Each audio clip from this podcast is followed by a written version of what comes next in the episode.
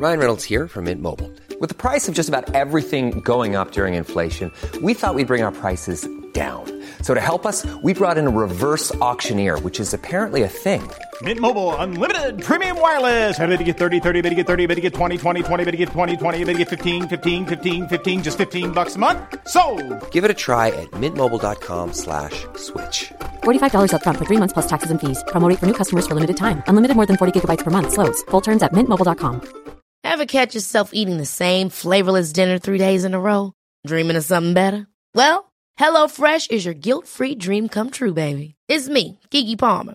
Let's wake up those taste buds with hot, juicy pecan-crusted chicken or garlic butter shrimp scampi. Mm. Hello Fresh.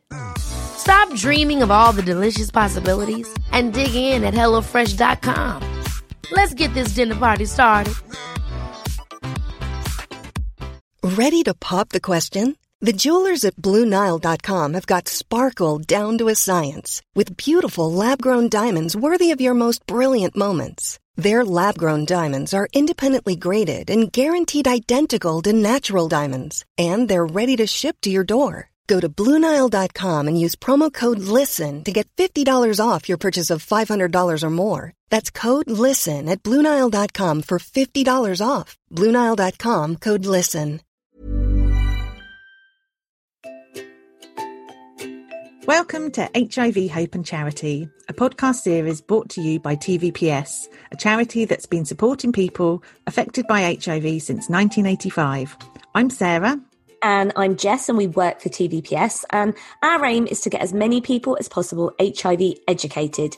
If you like the podcast, please rate, subscribe, and leave us a review wherever you listen to your podcasts. Welcome to uh, podcast recordings in COVID land, Sarah. Still on the floor? Still on the floor. Week four. Yes. Week four on the floor. Oh, I like quite that? like that. This week I'm going to sit cross-legged and pretend I'm in a school assembly. Oh, well, good luck with that because I'm not going to lie. When we were doing the last one, I had my legs crossed to start with, my feet started to go to sleep, but I didn't want to make any noise, so I just had to sit in pain. Oh, because out of the corner of my eye, you know when something catches your eye and you're like, oh my god, if, if that's a spider, we're going to have to end the recording, and it was just your toes. You were wiggling them, and I was just like, oh god, something's in the corner of my eye. Oh, it's just her feet. Well, fingers crossed that we'll get off the floor. I'll wear some socks and some shoes, maybe, and life can go back to normal soon. Oh, you should have socks on. You've got sliders, haven't you? Yeah. Everybody wears socks and sliders, and you, you're not. I do like socks and sliders. I don't know why I didn't. Hmm. Got no idea. I quite like a barefoot situation though. Oh, I know you do. I, Yeah. I'm not so. I know. Do you like that we're not actually based here all the time? Because I used to just come to work and take my shoes off. Yes. And that would be it for the day. I had to wear my shoes at all times because I don't like to keep referring to the fact that you once left a dinner plate Oh no, don't tell everyone my secrets. after your lunch on the floor, and I walked over to your desk to discuss something with you and stepped in it. Oh my god, the shame. so true. I'm so. I literally think back to that moment so many times when your boss comes over and puts their foot in your dinner and you're just like, I'm disgusting. It's like friends. I'm Jess. I'm disgusting. Indeed. I leave my lunch plate on the floor. Didn't you ever wonder why I used to wear very substantial footwear even in the summer? It's just so there were no gravy splashes up my Oh. legs.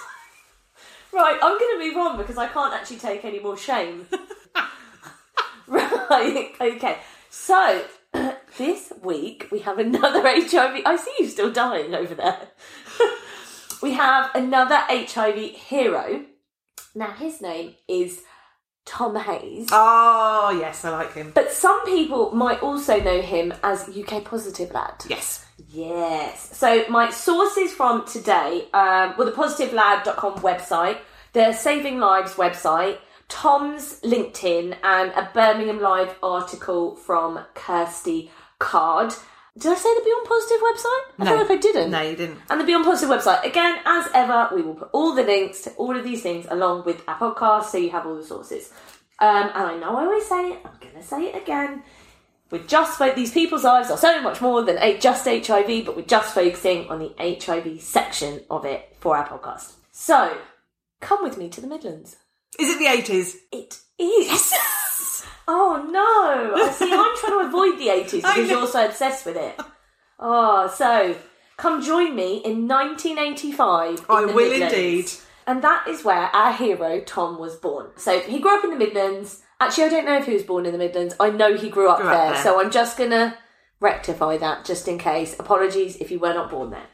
Anyway, he grew up in the Midlands and after school and college, he found work in the IT sector. He also went on to work for data analytics for NHS Cancer Services in Kent, um, as well as doing lots of other things. Tom's life changed direction in August 2011 when on his second, let me say, second ever checkup at the sexual health clinic, he was diagnosed as HIV positive Oh, okay. quite an experience. So, in an interview with Kirsty Card for Birmingham Live, he said, I was on holiday in Gran Canaria at the time. The clinic called and asked me to come in. When I told them I was away for another 10 days, I could hear the women at the other end of the phone panic. I knew something wasn't right. I thought initially, I thought you were going to say they told him over the phone and he's there on holiday, just going, oh, okay. it, it, it it's almost what's the lesser of two evils Yeah, in yeah. that situation, isn't it? Where you're going to be stressed out for the rest of the time you're away, but also it's not appropriate to be disclosing over the phone. So Mm. I kind of wonder how Tom felt about that, and if would he have wanted that diagnosis straight away over the phone or not? Oh, it's interesting because we've had people who've found out both ways, haven't we? Those that We have, been called in and those that have been told over the phone. I just don't think there's an easy way to do it, is there? it, yes, it's never going to be a, a, an easy piece of news No. to receive. So he went on to say, I went back to the clinic the day I returned from holiday, and it felt like they broke the bad news the second I sat down. I don't remember a lot after that until I found myself sat in Pigeon Park with a bag of leaflets. And that is hard, isn't it? Because I mm. think, of course, they want to disseminate as much information as possible as they can to you you, you, you're going to be sat there with leaflets where you probably think, oh, I can't even read these. I can't get my head around them, you know? No, well, exactly. It's it's such a tricky situation, isn't it? So difficult. So, and, and, but I don't know that there's a better way.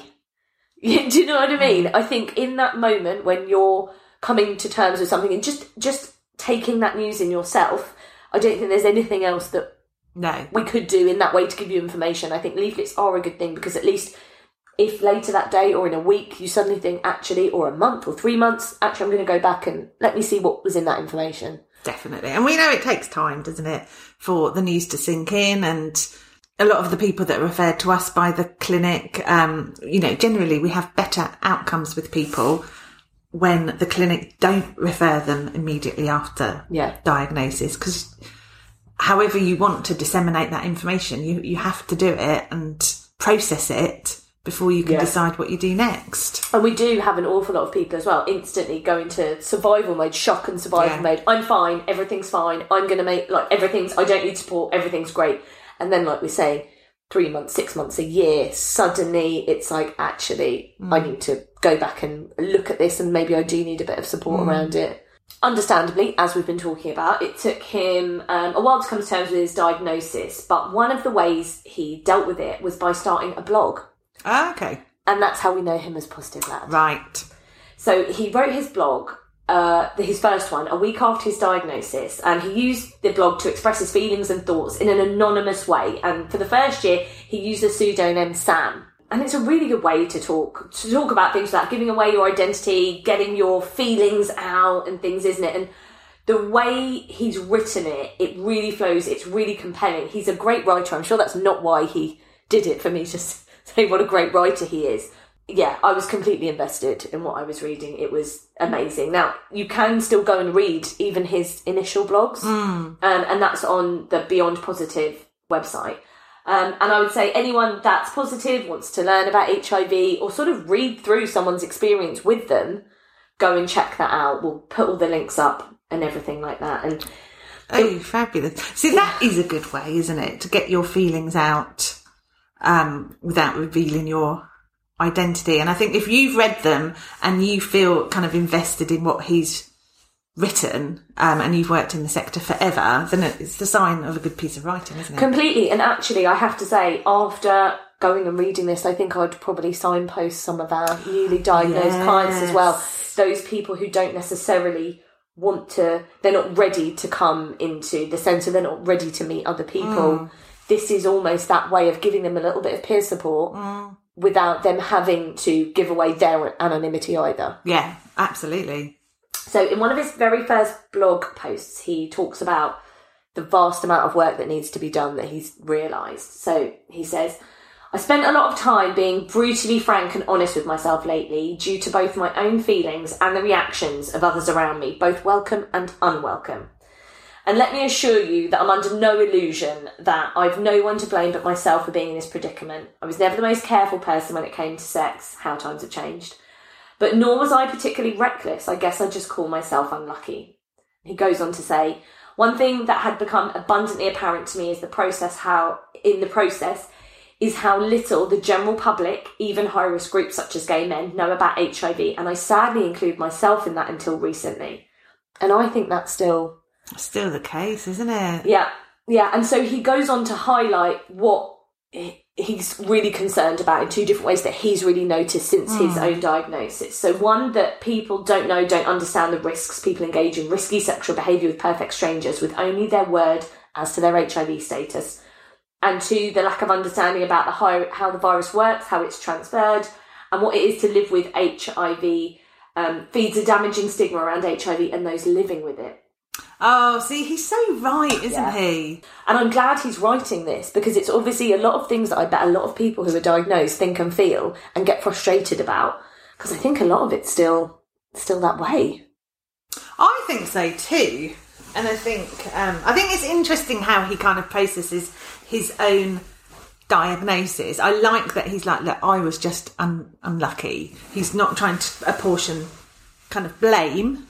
Yeah. Um, but he's also like, well, hold on a moment. You know, I'm an, an intelligent man, and you know, I've been unlucky. I've contracted HIV, but quite frankly, the information that's out there isn't great anyway. And yeah, he is absolutely right. Yeah, well, he also actually mentions in the same blog post that he was passed an information pack um, when he was diagnosed. And the two case studies one was a 30 year old married straight man, and the other was a 50 year old lesbian. No, And he, oh, of course, he says neither he could remotely relate to in any way. But again, it's tricky, isn't it? Because when we've seen information that targets the most at risk groups, those communities' feedback, they don't want to be targeted in that way. So it's a fine line. Yeah. But I, yes, I would agree with him that those uh, people that have been used in in those examples are, are, are irrelevant, really. Completely. and you would, you'd just read it and think, why on earth have I been given this? Yeah, absolutely. Anyway, so time goes on, and, and in his second blog post, he kind of starts to think about, talk about disclosure and share some of his experiences around that. Again, I say this blog is amazing. So, in his second blog post, which was on the 4th of December 2011, so he says, it's about disclosure, as I said. So he says, I learned the hard way when I was on holiday. I got close to someone over the course of a week. We fooled around, we swapped numbers, but when I got back to the UK and he asked me out on a date, I thought it was only right to tell him my status. Posters just turned up. Oh, the post, sorry, it made me jump. I heard a big bang. okay, um, so he goes on to say it did not go well. He cancelled our date for work reasons, stopped returning my calls and messages. That hurt. It hurt a lot. So now if I'm arranging um, a meet or a date or on Grindr or Gaydar, for example, oh, the days of Gaydar. I Gaydar. miss Gaydar. Um, before we'd even arranged a date, I'd just say, by the way, I'm HIV positive. I hope that won't be a problem. That way, if some if it's something they can't handle, there's no love loss. We can both move straight on. Now, that's amazing. That's a really complex situation, and the way he's taken control of that, I think. I mean, I'm not for one minute saying this is how everyone needs to go about everything. You need to just any date you have, but for Tom, this obviously worked. Yes, that kind of preempting, being Yeah. upfront, saying this is how it is, and yeah, he's right. Yeah. If they're like, no, I'm not interested, then they weren't worth it. Exactly, exactly, and we've heard that definitely from other clients Yeah. who have stated, "Well, I'll tell people, and actually, they're not the right person for me if they don't like it." But it's also making it in. I like that taking back that control, and it's not that fear of, "Oh, should I? When should I?" Uh, You know, being so open with your status though can come with challenges. Okay. Now, there was a big challenge for Tom, and he says in 2011, someone forcibly disclosed my status, my HIV status online. He almost took his own life. Um, and he actually, he, he's talking about this in one of the blogs and he cites the fact that it, it was happening to Charlie Sheen again, where someone was Oh, blackmailing yes. him to come out. Um, I mean, and I mean, that must have been really triggering for Tom actually when the Charlie Sheen thing happened, because if that's happened to you, um, but we're going to learn about Okay, so we're going to hear more about. Yes. What happened was, not long after he was diagnosed, someone disclosed his status without his consent on Twitter. Oh my goodness me! No way. Yeah. Ah. Oh, who is this person? Oh, I'm getting angry. We'd call them a troll now, wouldn't we? We really would, but how dare they? I know. It's unbelievable the right people think they have to do things like that. I, shocking. I know, and it can only ever. I mean, it, no good comes from doing that, and surely that person must have known. It's malicious, isn't it? Yeah. So, Tom says, I'd only known that I was HIV positive for about five months at this point. Still very early on. yeah. Oh, and had only disclosed to a couple of friends. I was still dealing with things. I was having a meal out with friends one evening and my phone started buzzing. It buzzed again and again and again. I normally ignore my phone when I'm out, but something was up. Someone had posted my HIV status on Twitter for all to see. And this is where it gets worse. They were claiming I was infecting people without telling them. I felt sick. No way, I, I was going to be sick. And so over the next couple of hours, Tom watched people openly debate his HIV diagnosis on social media. He saw the comments people were making, like some just horrendous car crash TV, you know, that you can't stop. all unfolding, and you can't stop what's happened. Yeah. Oh my goodness. And you are just, you're out with friends. I, mean, how an evening can take a turn. So I am livid by this point. Do you know that? I'm sorry. I hope your research has found out who this person is because we need to speak to them. Well, I, it hasn't, and I, I, I shan't be um, disclosing. You're not going to be disclosing I'm who not they are. starting a vigilante type revenge situation here. No. Okay. We're going to focus on Tom. Remember, we're always not going to give to the villains. Well, the I am livid on Tom's behalf. Yeah. So Tom goes on to say, I watched in horror over the next couple of hours, not saying a word, as people debated openly on Twitter how sick and twisted I was for going around infecting people. This is all, that's all of those bits are from one malicious tweet. Not a scrap of evidence to back it up. Then began the hateful emails, Facebook messages, text messages, people telling me that they couldn't be friends with me anymore, that they hoped that the AIDS kills you. My life was unraveling me. What my right? Sorry, it's so emotional. I'm like I can't get it out. He says my life was unraveling in front of me on a 3.5 inch screen, Oh, I just can't. and the fact you can't stop that because before we know he's been in control. He's like, actually, we're going on a date. I'm positive. If that's great with you, brilliant. If not, this just removes all of that, doesn't it? So he says, I don't think I've ever cried as much as I did that night. I was shaking with a mixture of fear and anger the entire time. That's when I decided to end my life. I knew exactly how to do it. I jumped from the bridge in the city centre into the fast moving dual carriageway, certain death, quick and easy. Oh, Tom, a socially distanced hug doesn't seem enough. I know, I know it's so, oh, it's really emotional. So I'm very emotionally invested in this. it gets Podcast. better. So he said, I was getting dressed, getting ready to go and do it. Oh my god. When my friend Ben came in and asked what was wrong, somehow through the tears and the shaking, I managed to convey what was going on, and he sat me down and talked to me. He told me that I didn't need friends like that. He told me that it would get better and that I was being foolish. Ben made me go back to bed. Ben saved my life that night, and for that I'll be eternally grateful. Well done, Ben. I know, what an amazing. I'm so glad Ben was there. So Because am I. actually, we might not even be doing, you know, this podcast, and that would hmm. be really, really heartbreaking. Obviously, when something like that happens and you're kind of reeling from all of it, you you do want to protect those close around Yeah, you, don't you? of course. Those closest to you. So he says that after that ordeal, I spent the next day visiting family and friends and telling them about my status in person before I outed myself publicly on Twitter so I could tackle the hate sent in my direction. And how amazing is that, can I say? Wow. So after all of that, he's been through so much, and then again he goes, "No, I'm I'm going to take back this control. I'm going to publicly. I'm going to go first, obviously, and speak to my friends and family. Mm-hmm. Then I'm going to publicly put this on social media, and I will deal with this. I'm not going to let it be something that's out of my hands, being talked about without me. I really like him. Yeah, he's. He, I really like the way he handles situations. Yeah. Um, and I feel he'd be a good person to talk to if you ever had an issue in your own life. I'm building up to him perhaps helping me through my therapy and focus on the 80s. Oh, I see. I see. I don't know if people know that Sarah keeps concentrating on do, on doing HIV heroes from the eighties, and and some of them we've well, I mean, a lot of them we've learned some awful, awful things that happened in the eighties. So, as it's her favourite decade, she's slightly traumatised by It, it. it would work. He was born in the 80s. He can help me through this. His approach to life is what I need to adopt.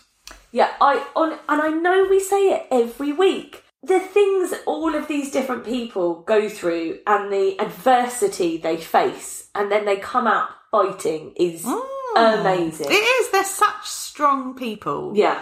Um, and they're kind of great role models at the end of the day, aren't they? Yeah, completely. So he revealed his identity on his blog and he started to talk openly about his status. And that's amazing in itself. Yeah, it is. taken that decision. Um, and I think he felt while he had no control over the diag- how it became public over his HIV diagnosis, like we've said, he could at least control the subsequent narrative. He could educate people. He could challenge the inevitable stigma that comes through a lack of education. And in doing so, he could pave the way for others to be more open about their HIV status too.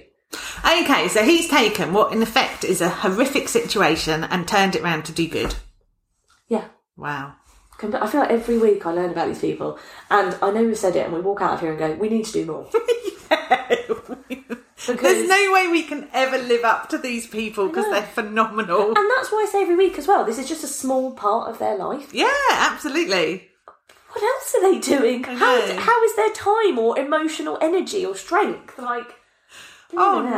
I feel as we share their stories, and they are amazing. I feel each week our self-esteem Yeah, drops a does. tiny bit. Mine does. I'm like, wow. Tom went on to found Beyond Positive, which is a digital magazine for those living with HIV, those affected by HIV, and those that work in the sector. Yes. Yeah, he, so he's the editor, he's also one of the writers, and it's a, a fantastic resource for those affected by HIV. Again, we'll put the links up, as you all know, and I will say we'll also put all of Tom's um, social media handles up, so you can go follow him if you'd like to. But that's not all he's done. I think by now we're getting a real feel for his energy and determination, like we were just saying He is very determined, and I love his energy. because this is somebody who is determined to see change. Okay. Clearly, and just is not going to rest until he sees it happen, right? So he joined the board of Saving Lives, um, and he's a trustee and social media man- manager oh, for Saving Lives. Um, and Saving Lives, I know we've talked about them before, a lot Yeah. of the people who actually we featured have been involved in Saving Lives. It's a national charity that aims to reduce the stigma that still surrounds testing for bloodborne viruses, BBVs, um, also known as HIV and hepatitis. So they are a fantastic organisation. They really are, and Yeah. they have got some amazing people linked into them, haven't they? yeah, some great ambassadors. Uh, yeah, absolutely brilliant.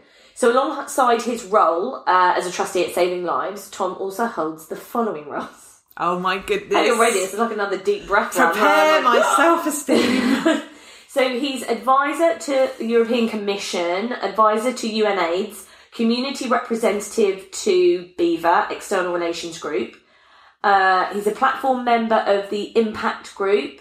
And over the last two years, Tom has also been volunteering as a community treatment advisor at an HIV clinic, offering peer led advice on starting ART, switching, and adherence to patients. He's amazing, isn't he? Isn't he? He is. I was just like, blimmin' heck. I mean, and again, he's done so much more than that. That's a really small snippet Yeah. of the things that he's doing. Uh, more recently, he's one of the hosts of an, a fantastic new podcast. I know which one you're going to say. Yes, positively thriving. Yes. So that's supported by ViiV Healthcare and it helps to redefine what living with HIV means, aims to inspire others to live a long, healthy, happy life Yeah. with HIV. And it's a, please go and have a listen It to is that as really well. good. A really, really good one. So to summarise Tom is a campaigner, he's an advocate, he's a voice for people living with HIV, a public speaker, a writer. He's constantly working to find new ways to raise awareness, educate, edu- to educate and engage with people. He passionately believes that stigma should be addressed, and so he addresses it. And I love that. He's using the same no nonsense approach for that that he used when his status was revealed. He is an absolute force to be reckoned with, a huge asset to our HIV community.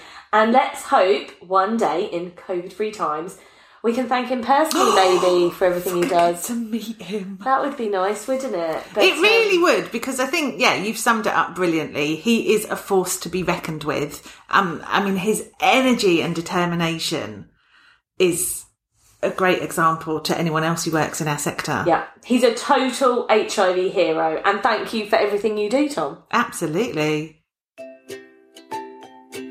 Thank you for listening to HIV Hope and Charity.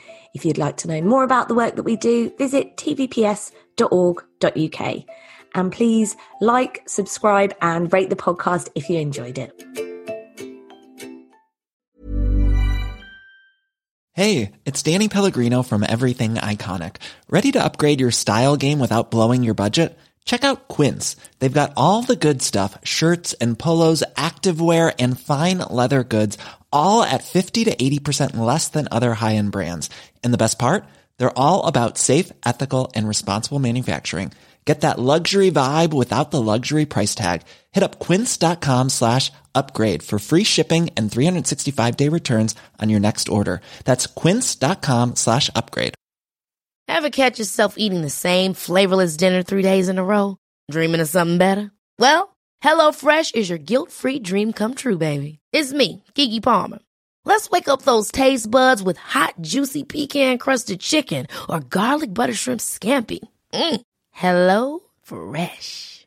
Stop dreaming of all the delicious possibilities and dig in at HelloFresh.com.